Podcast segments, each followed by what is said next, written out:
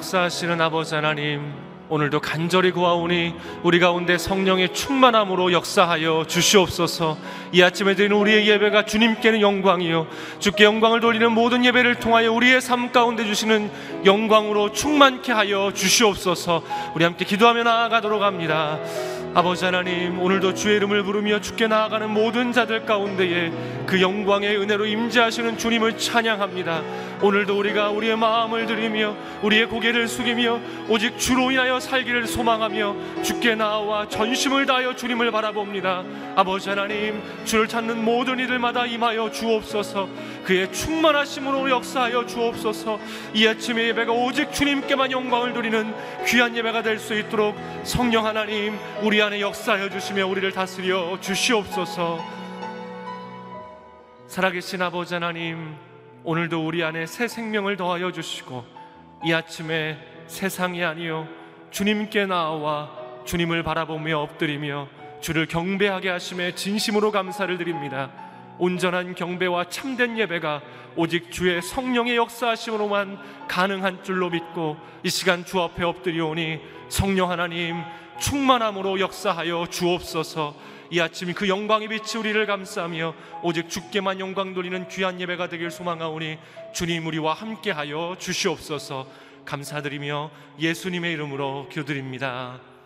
아멘. 하나님께서 오늘 우리에게 주신 말씀은 히브리서 7장 1절에서 10절까지 말씀입니다. 하나님께서 오늘에게, 오늘 우리에게 주신 말씀은 히브리서 7장 1절에서 10절까지의 말씀입니다. 1절 말씀은 제가 읽고 2절 말씀은 여러분들이 읽으시고 이렇게 서로 교독하도록 합니다. 1절 말씀 제가 먼저 읽습니다. 이 멜기세덱은 살레망으로 지극히 높으신 하나님의 제사장입니다. 그는 왕들을 이기고 돌아오는 아브라함을 만나 축복했습니다. 아브라함은 모든 것의 10분의 1을 그에게 주었습니다. 그의 이름의 뜻은 첫째로 의의 왕이고 다음으로 살레망 곧 평화의 왕입니다. 그는 아버지도 없고 어머니도 없고 족보도 없습니다. 생애의 시작도 없고 생명의 끝도 없지만 하나님의 아들을 닮아 항상 제사장으로 있습니다. 그가 얼마나 위대한지 생각해 보십시오. 족장 아브라함도 그에게 10분의 1을 바쳤습니다. 레위 자손 가운데 제사장 직분을 받은 사람들은 자기 형제인 백성들도 아브라함의 허리에서 나왔지만 율법을 따라 그들에게 그들에게서 10분의 1을 거두라는 명령을 받았습니다. 그러나 이들로부터 나오지 않은 이 멜기세덱은 아브라함에게서 10분의 1을 취했고 약속을 받은 그를 축복했습니다. 두말할 필요 없이 축복은 윗사람이 아랫사람에게 하는 것입니다. 앞의 경우는 죽게 될 사람들이 10분의 1을 받았고 뒤의 경우는 살아 있다는 증거를 받은 사람이 10분의 1을 받은 것입니다. 말하자면 10분의 1을 받는 레위도 아브라함을 통해 10분의 1을 바쳤다고 할 수 있습니다. 이는 멜기세덱이 아브라함을 만났을 때 레위는 아직 조상의 허리에 있었기 때문입니다. 아멘. 예수님을 미리 보여준 의의 왕, 평강의 왕 멜기세덱이라는 제목으로 이상규 목사님 말씀 전해 주시겠습니다.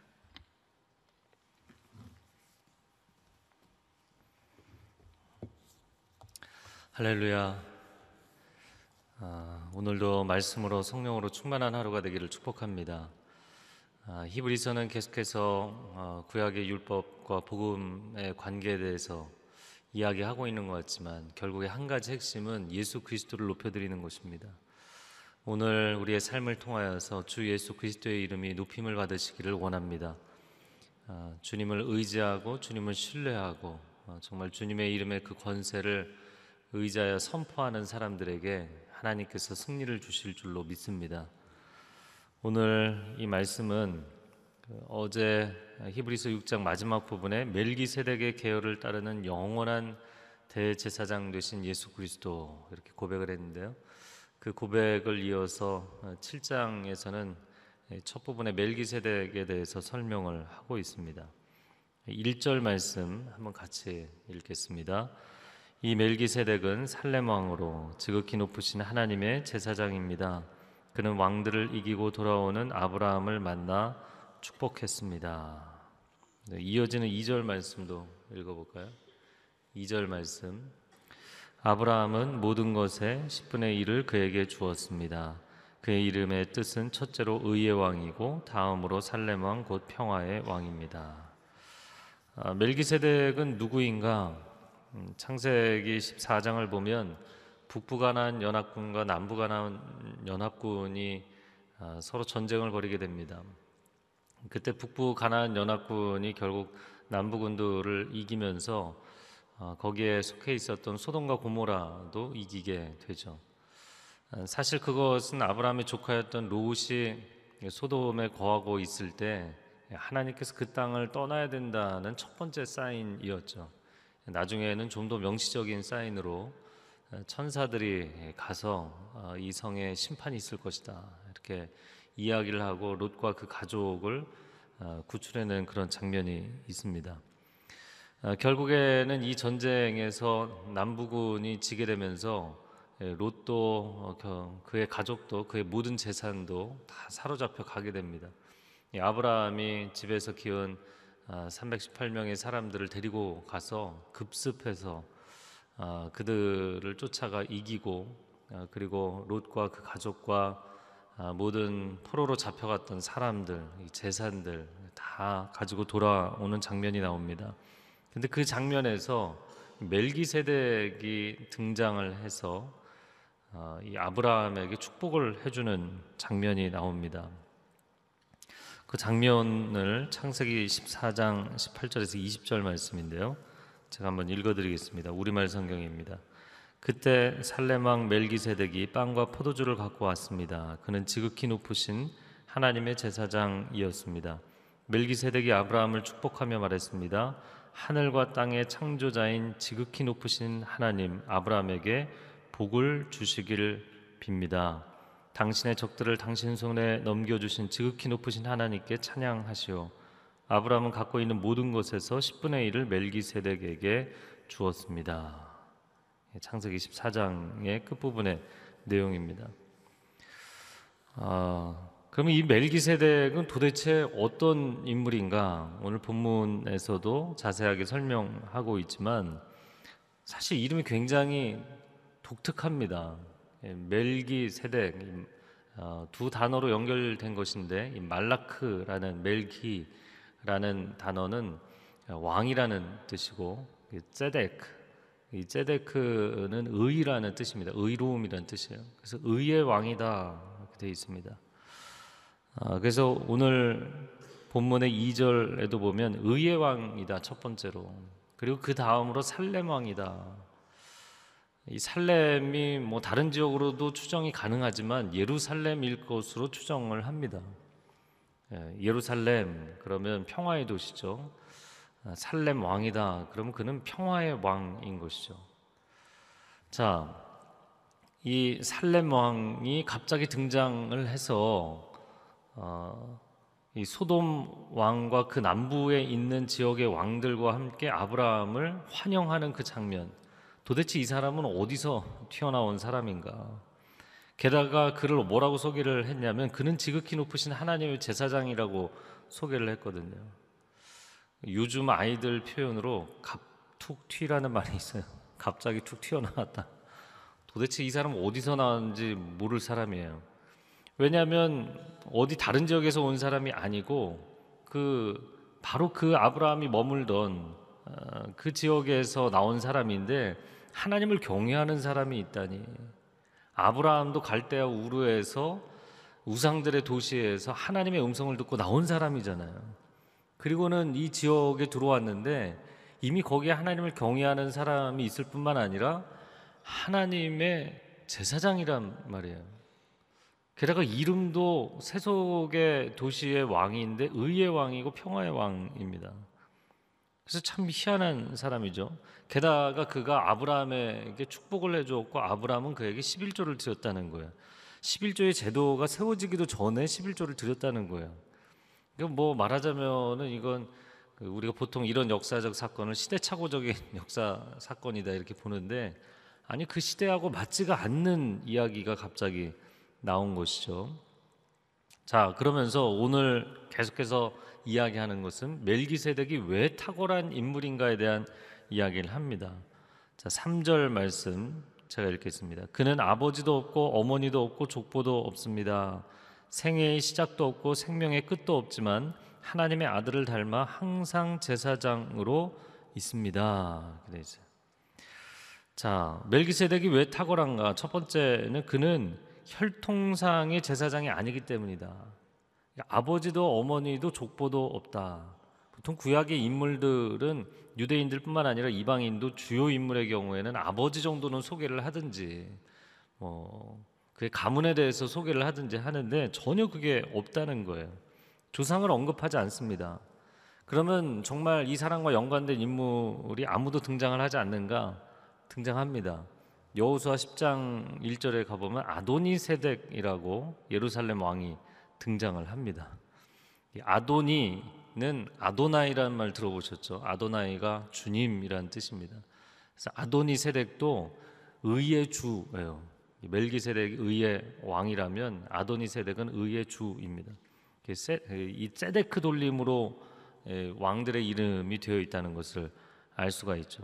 그 분명한 것은 멜기세덱이 갑자기 튀어나온 인물 같지만 그는 실존 인물일 가능성이 굉장히 높은 것이죠.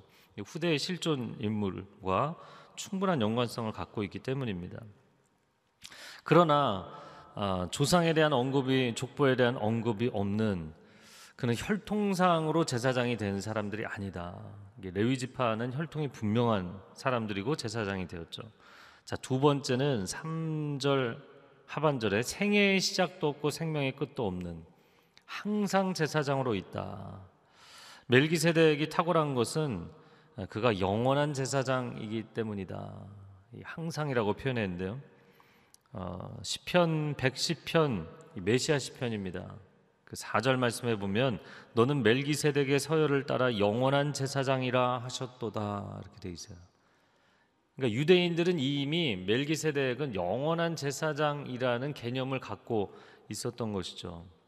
어, 이 히브리서에 설명을 했기 때문에 그렇게 이해를 하는 것이 아니고 우리는 그렇게 이해하, 이해하지만 유대인들은 이미 역사적 맥락, 성경적 맥락 안에서 그렇게 이해를 하고 있었던 것입니다. 자, 세 번째 그가 왜 위대한가? 4절 말씀에 보면 그가 얼마나 위대한지 생각해 보십시오. 족장 아브라함도 11조를 바쳤다. 네, 그들에게 이 유대인들에게 있어서 아브라함 그러면 그들의 민족의 가장 큰 인물이거든요. 첫 번째 시작점이라고 생각하기 때문이죠. 그런데 그 아브라함도 11조를 바친 인물이다. 자, 5절 말씀에 레위 제- 자손 가운데 제사장 직분을 받은 사람들은 자기 형제인 백성들도 아브라함의 허리에서 나왔지만 율법을 따라 그들에게서 10분의 1을 거두라는 명령을 받았다. 백성들이 회중에 속해 있는 이스라엘 백성들이 레위인들에게 11조를 바치고 그 레위인들이 다시 제사장에게 11조를 바치고 제사장들은 하나님 앞에 구별된 가장 좋은 것을 헌물로 바치고 이 구조로 돼 있어요. 이 민수기 18장에 아, 하나님께서 주신 이스라엘 백성들이 지켜야 되는 규례입니다. 그러니까 율법이 정해진 뒤에야 이런 11조 규정이 나왔다는 것이죠. 자, 6절 말씀에 그러나 이들로부터 나오지 않은 이 멜기세덱은 아브라함에게서 10분의 1을 취했고 약속을 받은 그를 축복했다. 그리고 이어지는 말씀에 축복은 윗사람이 아랫사람에게 하는 것이다. 네 번째 멜기세덱이 위대한 이유 아브라함을 축복한 아브라함보다 윗사람이라는 거예요. 자, 8절에 앞의 경우는 죽게 될 사람들이 10분의 1을 받았고 뒤의 경우는 살아 있다는 증거를 받은 사람이 10분의 1을 받은 것입니다. 이 말씀은 앞부분의 3절 말씀에 생애의 시작도 없고 생명의 끝도 없는 그래서 항상 영원한 아, 항존하는 그런 제사장이다. 그 개념을 이어받아서 설명한 것입니다. 그래서 아, 앞의 경우 즉 레위인들은 죽게 될 사람들의 에, 11조를 받은 것이다. 그러나 뒤의 경우는 살아 있다는 증거를 즉 멜기세덱의 경우는 아, 항상 살아 있는 항상 존재하는 아, 그 증거를 받은 사람이 11조를 받은 것이다. 아, 이렇게 설명을 합니다. 아, 이런 모든 멜기세덱에 대한 설명은 예수 그리스도의 지존하심, 그분의 탁월하심을 설명하기 위한 다 근거가 되는 것이죠. 자, 아, 9절과 10절 말씀 한번 같이 읽어볼까요? 시작. 말하자면 10분의 1을 받는 레위도 아브라함을 통해 10분의 1을 바쳤다고 할 수 있습니다. 이는 멜기세덱이 아브라함을 만났을 때 레위는 아직 조상의 허리에 있었기 때문입니다. 자, 다섯 번째 멜기세덱이 위대한 이유는 그 레위인들조차 자신들의 11조를 바친 것이다. 자, 레위인들이 제사장들에게 어, 바쳤잖아요. 이 11조를 회중이 레위인에게 레위인들이 제사장들에게 바쳤는데 사실 그 레위 지파 전체를 놓고 보면 아브라함의 허리에 있었기 때문에 아직 태어나기도 전인 그 레위 지파의 조상은 레위죠. 그 레위의 아, 아버지는 야곱이죠. 야곱의 아버지 이삭, 이삭의 아버지 아브라함이니까 아브라함이 11조를 바쳤다는 것은 장차 올 그 후손들도 함께 11조를 바친 것이다. 굉장히 어, 그 insight가 있는 통찰력이 있는 해석이라고 생각이 됩니다. 이스라엘 사람들은 자손이 허리에 있다 이렇게 해석을 하는 경우가 많죠. 그러니까 장차 나타날 11조의 규정을 가지고 11조를 받게 될 그 사람들조차 11조를 바친 인물 이렇게 표현을 했습니다. 할렐루야. 저는 이게 쭉 써놓고 뭐 특별히 적용할 건 없고 아, 지존하신 주님 이름 앞에 여기 이렇게 찬양 가사를 썼거든요. 예수 그리스도의 이름을 찬양합니다. 존귀하신 분, 놀라우신 분, 우리의 상상을 뛰어넘으시는 분이시죠. 이 히브리서는 존귀하신 대제사장 되신 예수 그리스도에 대해서 이야기를 합니다. 예언자들보다 뛰어나시고 천사들보다 모세보다 뛰어나신 분 예수 그리스도이십니다. 아, 멜기세덱에 대해서 아니 어떻게 이 시대에 이런 문화적 역사적 context 문맥에서 이런 인물이 갑자기 튀어나오지? 이런 생각이 들잖아요. 근데 사실 하나님의 아들 예수 그리스도께서도 갑자기 역사의 어느 시점에 오신 거예요. 사람들이 어떻게 생각했을까요? 근데 어떻게 보면 멜기세덱에 대한 마음의 준비는 안 돼 있을지 모르지만 메시아에 대해서는 그렇게 노래를 불렀잖아요. 메시아가 오셔서 그들을 구원하시기를 그렇게 사모하고 노래를 불렀는데 그들은 전혀 준비가 되어 있지 않았죠. 갑자기 나타나신 하나님의 아들 예수 그리스도에 대해서 사실은 왕의 미복 잠행인데도 왕이 그들에게 오신 것에 대해 전혀 감이 없었습니다. 멜기세덱이 갑자기 튀어나온 것도 참 놀랍지만 아브라함이 그를 인정하고 11조를 바친 것도 놀라운 반응이잖아요. 여러분 오늘 하루 우리의 삶 가운데 주님께서 갑자기 내 인생에 개입하시고 말씀하시고 역사하실 때 과연 나는 받아들이는가? 과연 나는 반응하고 순복할 수 있는가? 2000년 전 유대인들이 하나님의 아들이 나타난 것을 받아들이지 않고 인정하지 않고 내가 생각하는 메시아가 아니다. 내가 원하는 하나님 상이 아니기 때문에 거부하고 불순종하고 거역할 뿐만 아니라 십자가에 못 박아 죽인 것. 제가 신의 언어란 책을 쓰면서 하나님의 이 놀라운 언어가 인간의 언어로 우리라고 누가 생각을 했겠어요? 그리고 성경을 보면서 여러 가지 어, 부조화와 오류와 문법적인 오기 뭐 이런 거를 따지면서 이게 어떻게 하나님 말씀이냐 따지는 사람들이 한둘이 아니잖아요. 그래서 제가 그 책에서도 여러 차례 이야기했지만 인간의 언어를 읽는 것이 얼마나 많은 오해를 일으키겠습니까? 하나님의 아들 예수 그리스도께서 인간의 몸을 입고 인간의 옷을 입고 인간의 언어와 문화를 입고 오심으로 인하여서 엄청나게 많은 오해를 받으실 수 있는 위험 부담, 리스크를 끌어안으시고도 오셨다는 거예요. 그렇게 오시지 않으면 구원받지 못하기 때문에 하나님의 언어가 인간의 언어를 입음으로 인하여서 생기는 하나님의 언어가 뭔가 부족해서가 아니에요. 인간의 언어가 가질 수밖에 없는 한계와 불완전함과 부조화의 많은 리스크 테이킹 위험 부담을 끌어안으시면서도 하나님의 언어는 오셨다는 거예요. 우리에게 반드시 전해야 될 메시지, 구원의 메시지가 있기 때문에 왜 하나님이 우리의 삶 가운데 갑자기 개입하십니까? 우리가 하루를 계획하고 살아가는데 왜 예수 그리스도께서 갑자기 개입하십니까? 왜 성령께서 갑자기 개입하시고 감동하시고 다가오십니까? 오늘 멜기세덱이 아브라함을 축복한 것처럼 하나님의 다가오심을 개입하심을 인정하는 것은 나의 삶에 하나님께서 블레싱을 주시고자 하는 복을 주시고자 하는 마음인 줄로 믿습니다. 아, 우리는 우리가 믿는 분, 우리가 속한 분이 얼마나 놀라운 분이신지를 모른다는 거예요. 세상 사람들에게 내가 믿는 분을 당신도 믿었으면 좋겠습니다. 이야기하기 전에 내가 믿는 분, 내가 속한 분이 얼마나 놀라우신 분인지 천지 만물을 창조하시고 역사를 주관하시고 이 시간의 모든 역사를 완성하실 분 영원한 만왕의 왕 만주의 주가 되시는 예수 그리스도의 이름을 찬양합니다. 그러므로 예수 그리스도의 이름으로 덧입힘을 입은 자들 그 이름을 선포함으로 하나님께서 우리에게 세상을 뚫고 나갈 수 있는 영적 권세를 주셨다는 것 이것이 우리에게 큰 능력이 되는 줄로 믿습니다. 이 시간 함께 기도하겠습니다. 기도할 때 한번 다 같이 자리에서 일어나서 기도했으면 좋겠습니다.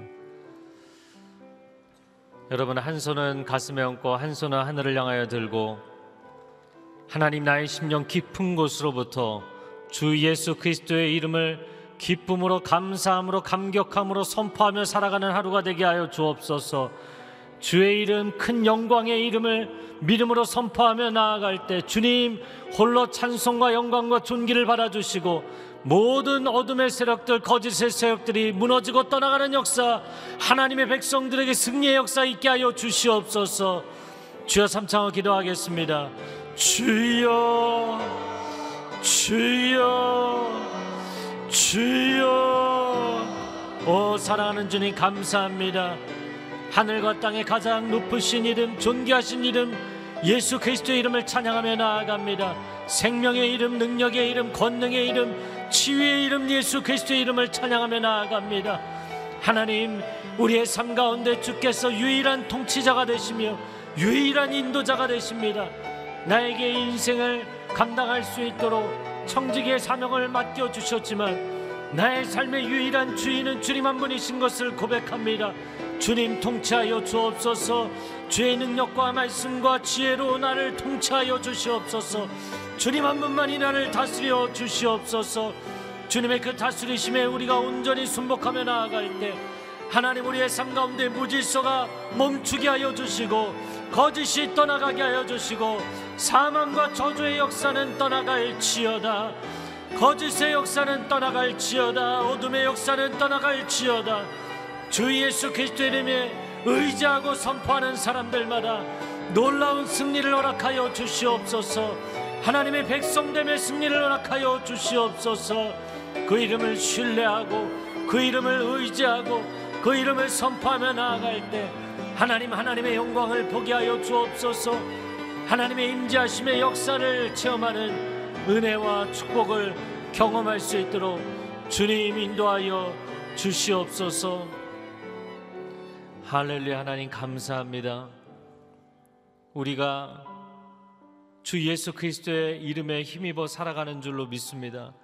그 이름이 아니고는 우리는 하루 한 날도 사망의 권세, 저주의 권세를 뚫고 나갈 아무런 힘이 없습니다. 그러나 하나님의 아들 예수 그리스도께서 우리를 위하여 십자가에서 생명까지 내어 주심으로 우리를 사랑하신 그 사랑을 하나님 아버지께서 확증하여 주신 줄로 믿습니다.